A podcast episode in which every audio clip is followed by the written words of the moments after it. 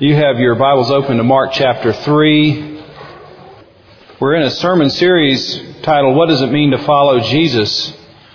And um, as I said last week, we covered uh, this contact that Jesus had with the scribes and then with his family. And his family is what we're going to be focusing on here today. There's um, actually a, a gripping account that was written by the woman who it happened to. Her name is Perpetua. And it happened around 200 AD and she lived in northern Africa. She was a recent convert. She was a young woman who just had a baby. She was still nursing her child. And she was imprisoned for her faith. And she kept a diary of her experiences. And then as she got led off into the arena to be killed, somebody picked that up, the story, and it has survived here these 2,000 years for us to know about. It's a very gripping, it's actually a very hard story to read. Perpetua and her friend, who are both young mothers, come into the arena, their breasts are still dripping with milk, and they're subject to wild animals being tossing them around the arena, and they're bruised and broken and bitten, and finally, a gladiator comes and takes the sword out and hits Perpetua and just drives the sword into her bone.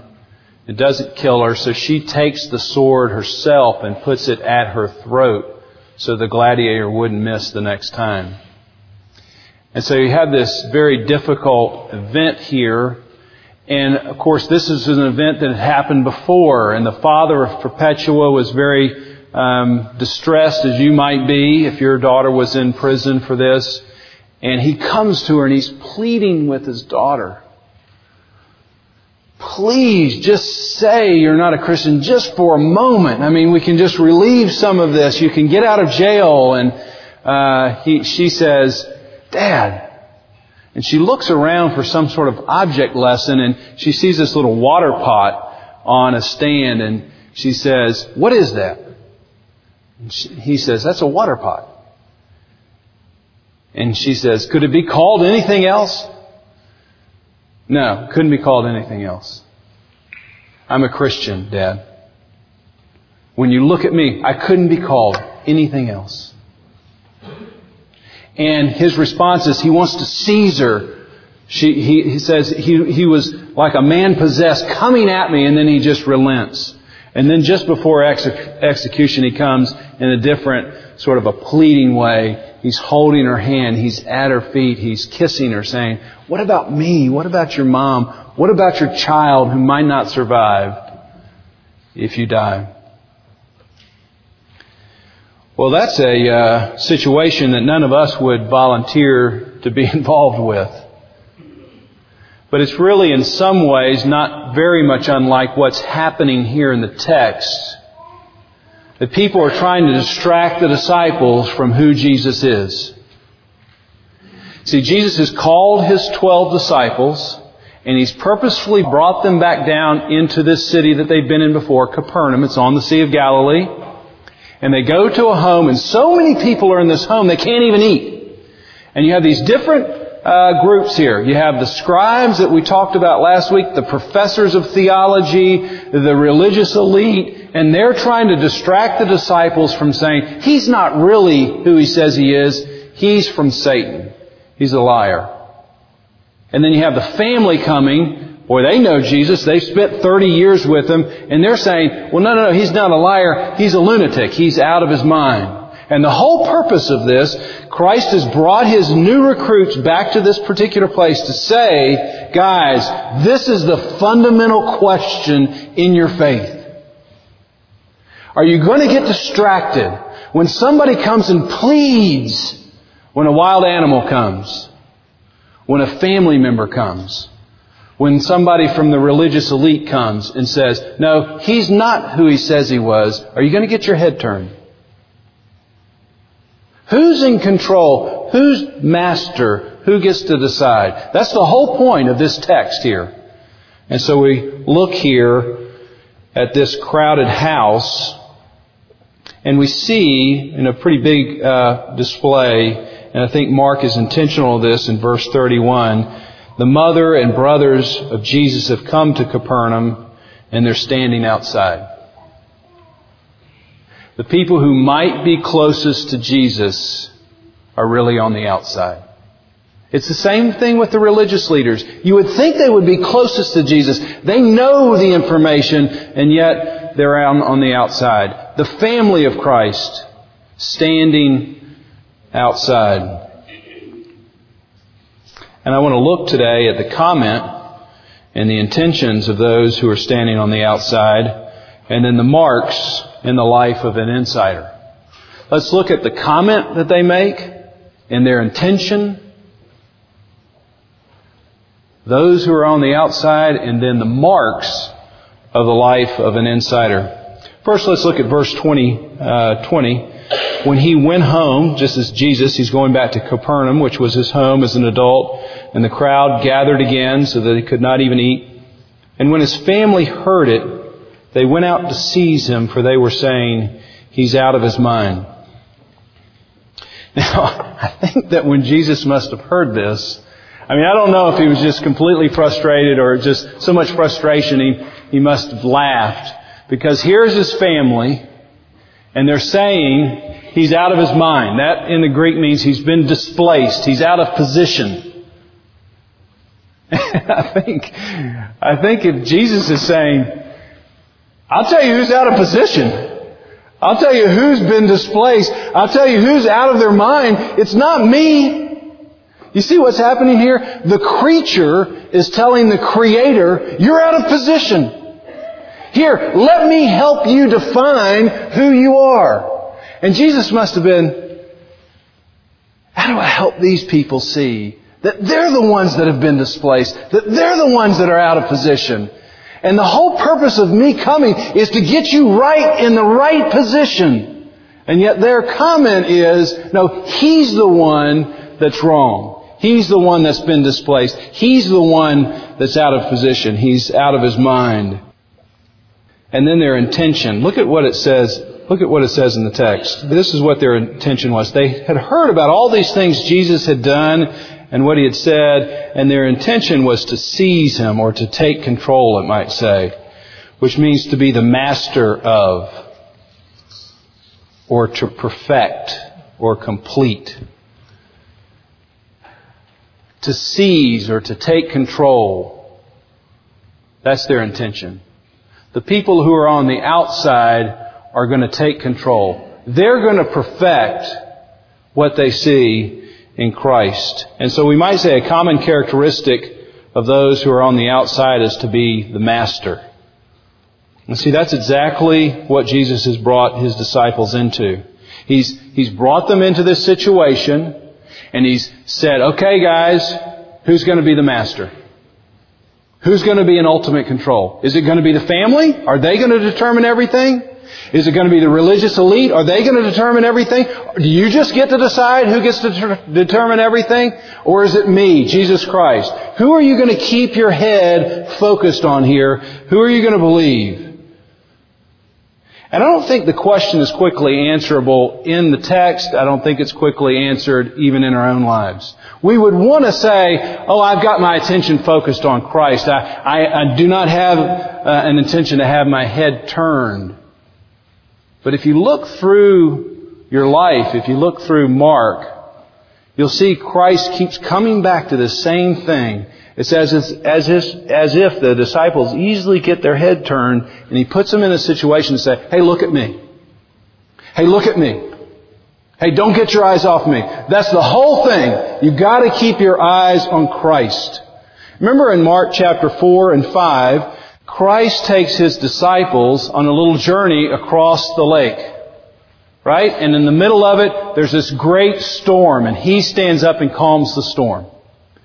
And then when they get to the other side, they meet this naked man running from the graveyard, the tombs, screaming at them.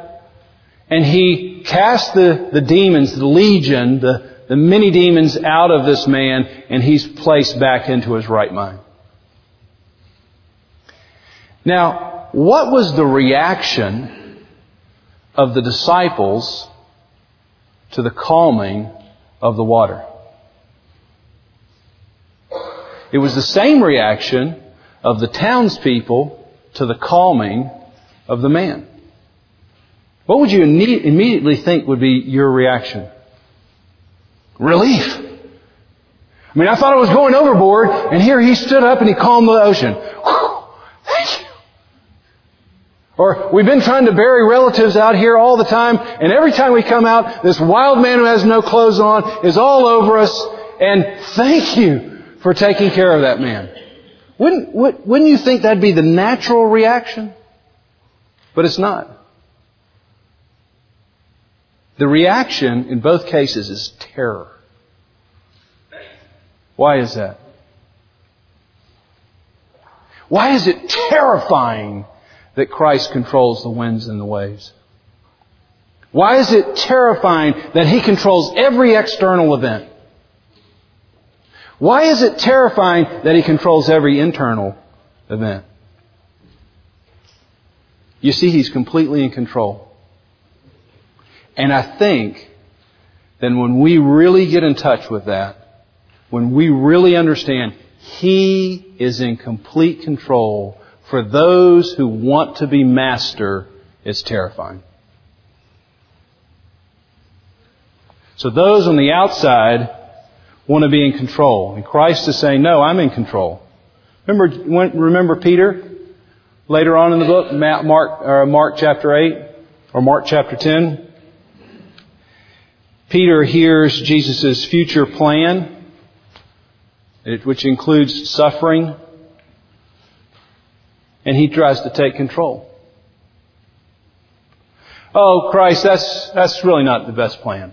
I mean, I see what you have in mind, but I need to shape that. I need to perfect that plan, Christ. So here, here's my advice. Here's really the way we should go. Have you ever done that?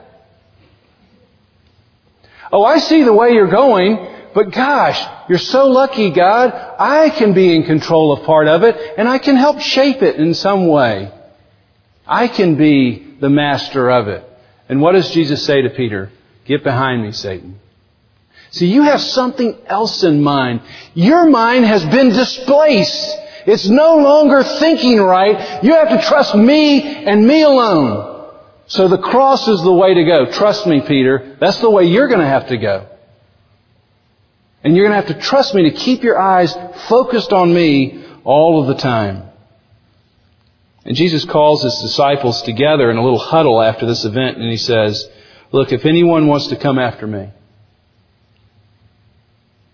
if any of you guys really want to follow me, and they're all leaning in, if you really want to be in the right position, the very first step is to deny yourself. The very first step is to say, I'm just not going to have to be in control.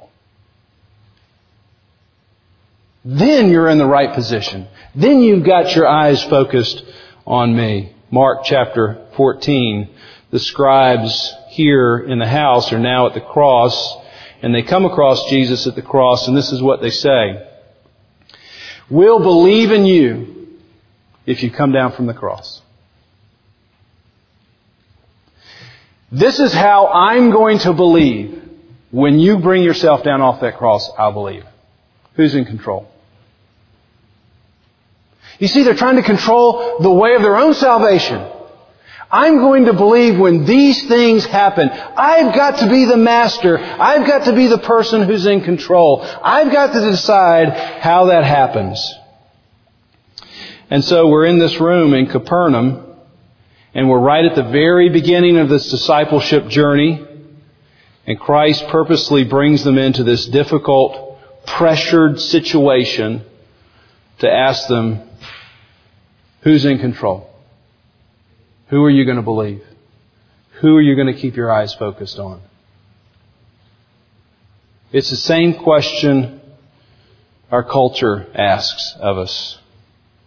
I was watching on an internet site this week a little clip from the Oprah show. I say all that because I want you to make sure that I don't watch the Oprah show on afternoons. I just happen to run across this little clip. So I'm watching this little clip. It's very fascinating. And of course, I'm only seeing a couple of minutes of it maybe. and they were having some sort of discussion about spirituality, and it was all kind of um, cloudy, you know, movement toward the light, toward God. It just wasn't very specific, and there was some conversation about that. And there are, uh, according to Oprah, these millions of ways to define humanity. And um, she says there couldn't possibly just be one way to God. And there's this sort of general acknowledgement. You kind of see the people in the crowd going, "That's right, Oprah. That's right. There couldn't possibly be one way to God." And then, as if to say, she didn't say this, but I put this in her mind, so this wasn't fair. As if to say, if somebody did believe that, then they'd be out of their mind. Because you couldn't possibly have that, and if you did think that, then you'd be out of your mind. And a very brave person in the crowd, I wish I could show it to you, says, what about Jesus?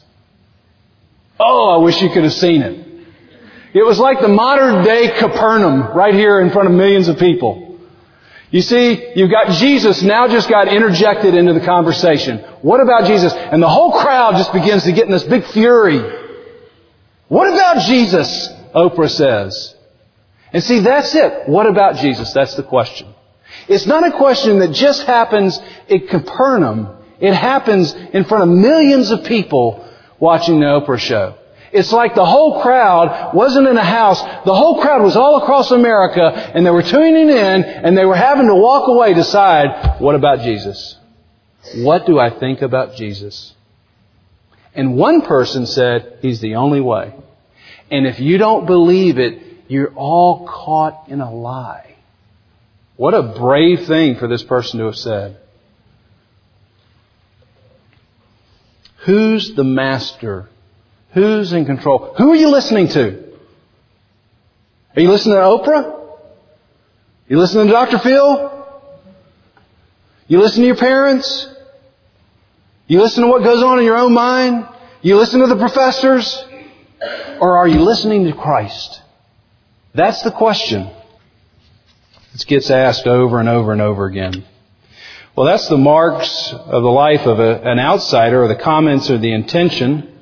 I think he's out of his mind. And I think he's out of his mind because I would rather be in control. That indicates you're on the outside. Marks of the life of the insider, verse 34. Jesus is looking about those who are sitting around him. Obviously the disciples are in view here, as well as, you know, other people in the room. And he says, here are my mother and my brothers Whoever does the will of God, he is my mother, he is my brother and sister and mother. Whoever does the will or desire or pleasure of God. You see the contrast? See, the outside person is master. They're going to seize. They're in control. They please themselves, even in their own salvation. I'll be pleased to believe in you when you do exactly what I say.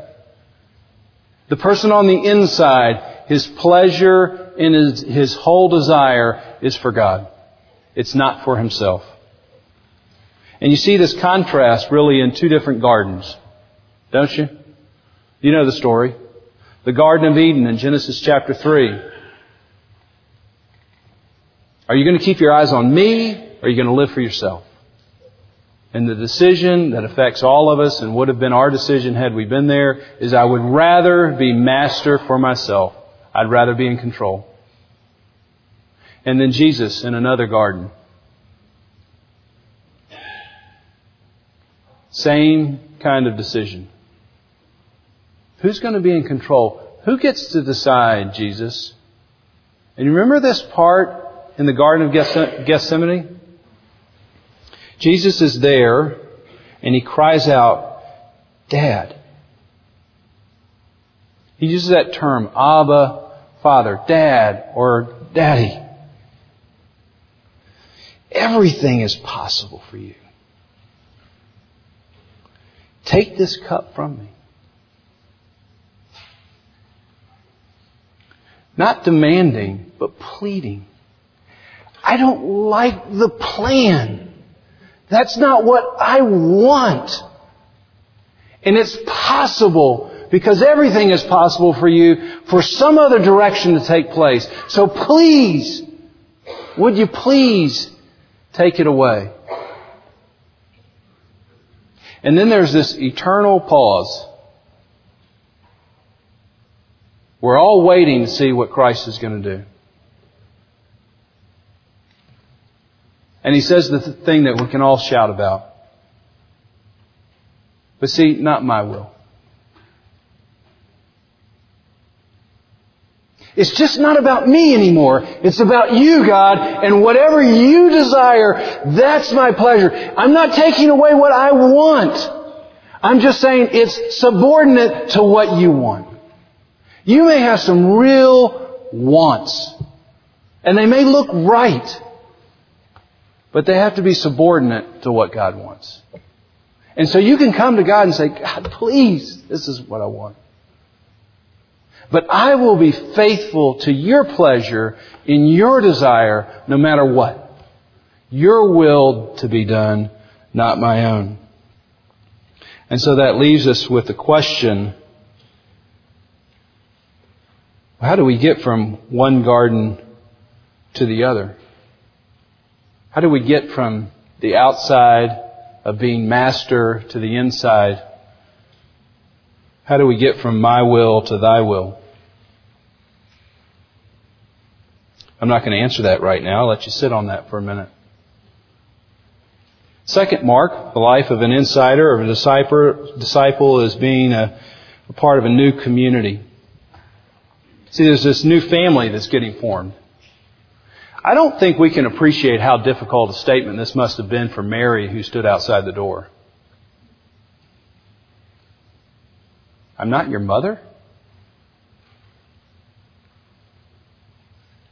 I mean, that must have been a very painful moment in the, in, in a society that was so family dominated. Your entire identity came out of your family.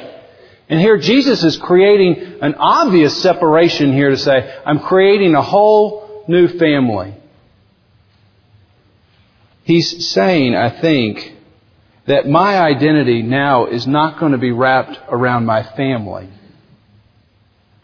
Everybody's identity must now revolve around me. It's like the solar system. He is setting himself up as the center. He's at the very center, and everything must revolve around Christ. My identity now no, is no longer wrapped up in my family. I'm here at the very beginning of my ministry saying, everyone has to look at me. Everyone, mother, brother, or anybody else must now revolve their lives completely around me. It wasn't about what family you were in. It wasn't about being Jewish or Gentile. It wasn't about, about being a, fra- a slave or a free person. It wasn't being about, about being a male or a female. None of those things anymore determined your identity. Back in the New Testament times, that determined your identity, whether you were slave or free, whether you were Jew or Gentile. And he's saying there's a new community. I'm at the very center of it, and everything now must revolve around me. And whoever revolves themselves around Christ is in this new community. They're my brothers. They're my sister. They're my mother. This is really a part of God's salvation history, creating this new community. And we could go back and look at several things, and I just want to mention a couple of them to you. When Abraham was called, he was called to create a new family. You remember, God had to intervene supernaturally, miraculously, in order for that to happen. How did he do that? Isaac. Remember Sarah and Abraham? They were 90 to 100 years old. And God had to come back and say, no, I'm going to start a new family and I'm starting it by miraculously coming into space and time and giving Isaac so a new family bearing my name would be able to go forward. In Moses, God has to miraculously intervene and bring the Israelites or the Hebrews out of Egypt. He has to miraculously intervene, but for what purpose? Now, not, not just a family, A whole nation. I'm trying to build a whole nation now that's revolved around me. And now Christ, He's come into the picture. This new Moses, the one that's greater than Moses, has entered our world and for what purpose? Why has Jesus Christ come into this world? Here's what I think most of us would say. To forgive me, to save me from my sins, to take me to heaven. That's part of it. But why? To create a whole new community and one now that's not defined by a nation. It's all over the world. It's all over from space-time. So it's no longer Jew-Gentile. It's no longer slave-free. It's no longer male-female. I, the means to an end. The means is your salvation. To what end? A whole new community. But we live in a society that's very individualistic in its thinking. Deanie today has been saved. to be a part of a whole new community. Not just for herself. I'm not trying to deny that. I'm not trying to deny that for myself or you. I'm just saying that's the means, but to what end? To create a whole new community. And the church is supposed to offer a little picture of that community as people come in from the outside. You see, what they want to say is outside there still is slave and free. Outside there still is male and female. Outside there still is Jew and Gentile. Outside there still is, and you just name it. It can be race, it can be age, it can be uh, social, social uh, communication, it can be uh, rich and poor. Outside, but when I come inside, oh my gosh.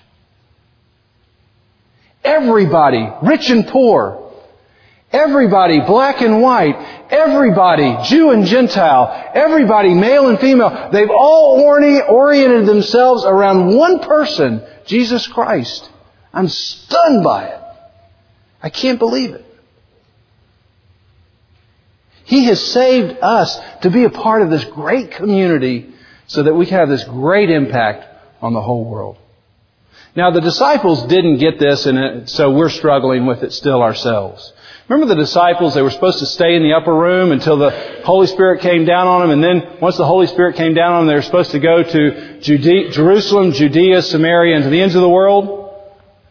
And where did they go? They just went to Jerusalem. they just hung out with the people that they know. That was their comfort zone.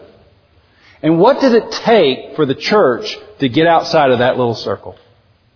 The death of Stephen. Stephen died, and then the, the church became persecuted, and that suffering created jumping boundaries into Samaria, jumping boundaries into Africa, jumping boundaries into Asia. See, it was never for this little thing. It was always to be jumping these boundaries out so the whole world would know whoever does the will of God can be a part of this new community. And I love this passage in Acts 16. Paul goes to Philippi. You know this pa- passage? He goes to Philippi as a Jewish man who'd probably prayed this prayer, Lord, I'm glad you didn't make me a woman. I'm glad you didn't make me a slave. I'm glad you didn't make me a Gentile. And what does he go? And who are the first three converts in Philippi? A businesswoman named Lydia, a demon possessed slave girl, a Roman soldier. You see the little, I mean, you see how God's saying to Paul, see how much grander it is?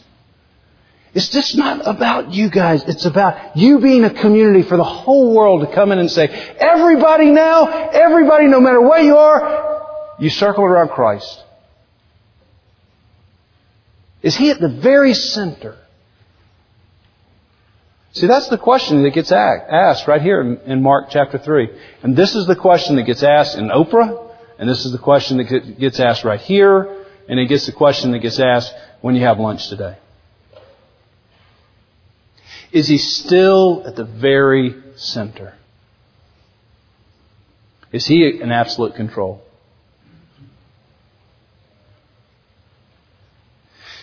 There's really no better place to end this than right here at the table. Because what you're saying when you come forward is you're saying, I'm not in control.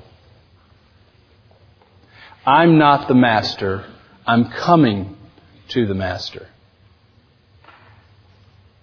I'm struggling with that. You can be struggling with it. But when you come forward, you're saying, not just to me, but to everybody here, to anybody who might be watching, they're watching you and they're making this conclusion. They've given up. They've given up control. And not only that, they're part of a great community. It's like we get a few moments today to sit around one great round table. And we're all going to share off one loaf. See, we're part of something. You're not coming up just as an individual, you're coming up as a community.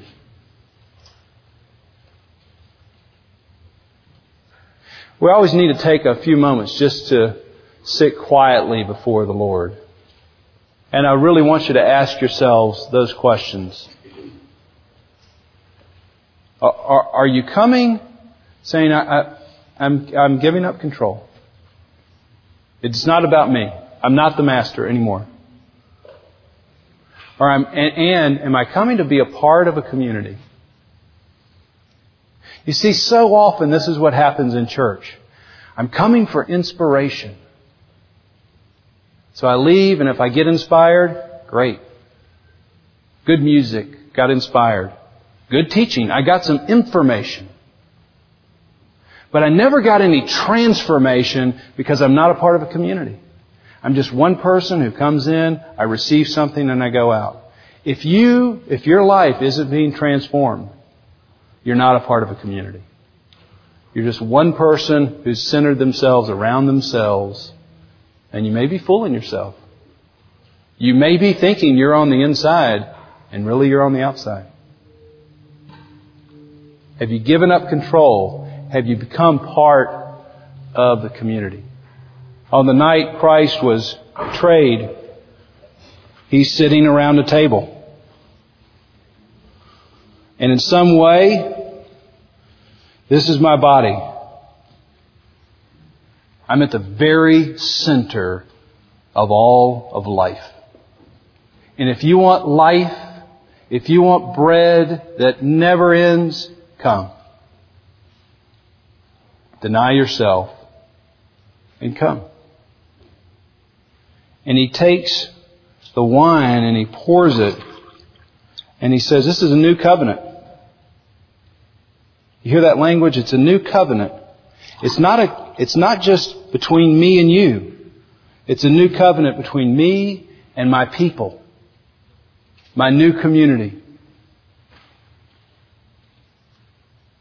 Have you given up control? Are you ready to be transformed into His likeness in community? Then you come. I'll ask the elders to come up. Music will play. Just take a moment to think about that. And then this is what I'd like for you to do. I, I don't really want a line that goes way out. I'd rather the line not get past the last row there. And the reason for that is I want you to look at the people that are coming up. You're a part of that community. They're a part of your community. Pray for them. They'll be praying for you.